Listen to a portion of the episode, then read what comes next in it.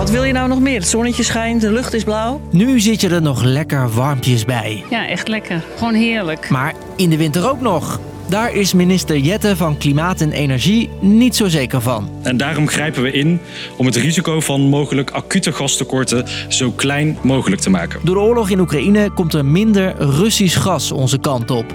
Dus neemt het kabinet nu maatregelen. Met als belangrijkste de kolencentrales. Korte termijn meer productie van kolencentrales bespaart veel gas bij elektriciteitsproductie in gascentrales. Ik ben Jasper en ik leg je uit waarom kolencentrales toch weer harder moeten draaien. Lang verhaal kort. Een podcast van NOS op 3 en 3FM. Kolencentrales doen er de komende tijd een schepje bovenop. Letterlijk. Nu nog draaien de vervuilende centrales vanwege de klimaatdoelen op maar 35 procent. Maar dat wordt weer volle bak. Want We zullen in Nederland, maar ook in andere Europese landen, alles op alles moeten zetten om de gasopslagen voor komende winter gevuld te krijgen. zegt minister Rob Jetten. Mede door de oorlog in Oekraïne ziet het kabinet in dat Rusland geen betrouwbare partner is. En dus willen ze van hun gasleveranties af. Op dit moment is er nog genoeg gas. Maar om ervoor te zorgen dat jij en ik er ook in de winter nog een beetje warmpjes bij zitten, grijpt het kabinet nu de zin. Vanwege deze zorgen kondig ik vandaag het eerste niveau van gascrisis aan. Om ervoor te zorgen dat er in Nederland altijd genoeg is, is er in geval van crisis een zogeheten gasplan. Bestaat uit drie fases. En nu zitten we in fase 1. Het kabinet geeft daarom een extra slinger aan een campagne die ervoor moet zorgen dat iedereen, ook het bedrijfsleven en de industrie, zoveel mogelijk gas bespaart. Hoeveel ga jij besparen? Kijk op zetookdeknopom.nl. Gasbedrijven moeten het kabinet nu dagelijks op de hoogte houden van hun voorraad.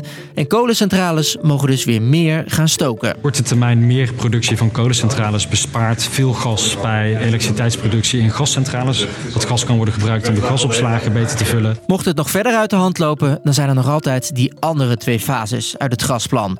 En in het uiterste geval wordt er dan ook weer meer gas uit Groningen gehaald.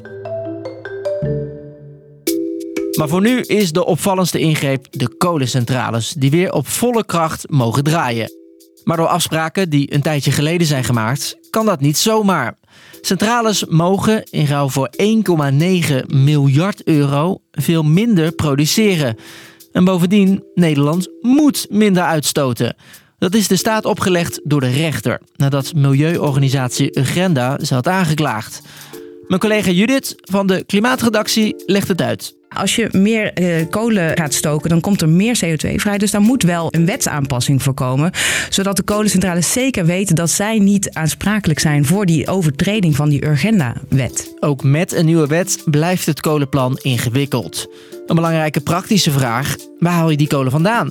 In maart zei Jette dit. Op dit moment komt ook ongeveer de helft van de kolen die we in Europa gebruiken uit Rusland.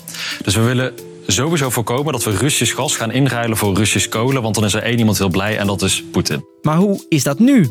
Judith? Er is in principe in de wereld genoeg eh, kolenproductie om het ergens anders vandaan te halen. Maar dat moet natuurlijk nog wel geregeld worden en eh, contracten moeten worden afgesloten. Dus eh, dat duurt even. Maar het is niet zo dat we die kolen uit Rusland per se heel erg nodig hebben. Goed, die kolencentrales gaan dus weer loeien. Maar dat is geen structurele oplossing voor het Russische gasprobleem. Deze maatregel duurt tot 2024. Het klimaatakkoord was heel ambitieus. Dat ze daar nu een deel afscheid van moeten nemen, dat doet pijn. Um, dus ze zullen zo snel mogelijk deze kolencentrales weer willen sluiten. Want ja, we willen minder afhankelijk zijn van Rusland, maar ook verduurzamen. Dus denkt het kabinet aan meerdere lange termijn oplossingen. Qua elektriciteit wordt er al best wel veel wind en zon opgewekt. Maar uh, het vervoer, de industrie, dat draait voor een groot deel nog op fossiele brandstoffen. Dus daar is nog een, een lange weg te gaan. Nou, voor de huishoudens is het op dit moment echt nog allemaal heel erg vrijblijvend. Zet je thermostaten 2 graden lager, de douche wat minder lang en dat soort dingen. En daar blijft het ook wel echt nog vrijblijvend in de toekomst. Maar de industrie die kan wel wat meer uh, concrete uh, verplichtende maatregelen gaan verwachten. Zij zullen de eerste zijn waarbij echt uh, verplicht wordt dat ze minder gas gaan gebruiken. En lichtpuntje, die 1,9 miljard waar ik het over had. Omdat de centrales nu toch weer volop gaan draaien, krijgen ze niet meer dat hele bedrag. Een deel daarvan wil het kabinet nu bijplussen op het bedrag dat al was vrijgemaakt om te verduurzamen. Dus dat uh, huizen veel sneller op een warmtepomp om kunnen, om kunnen schakelen. Dat de isolatie beter wordt geregeld. Dus dat zou een pluspuntje kunnen zijn. Dat die 1,9 miljard daarvoor wordt gebruikt. Klein sprankje hoop.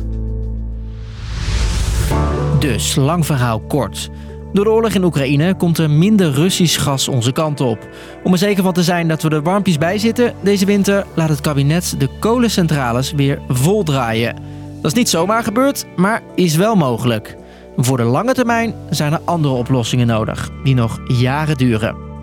Was hem weer. Morgen dan geven we weer vol gas op een nieuwe podcast. En die pompen we dan rond 5 uur in je favoriete podcast app. Bedankt voor het luisteren. Doei!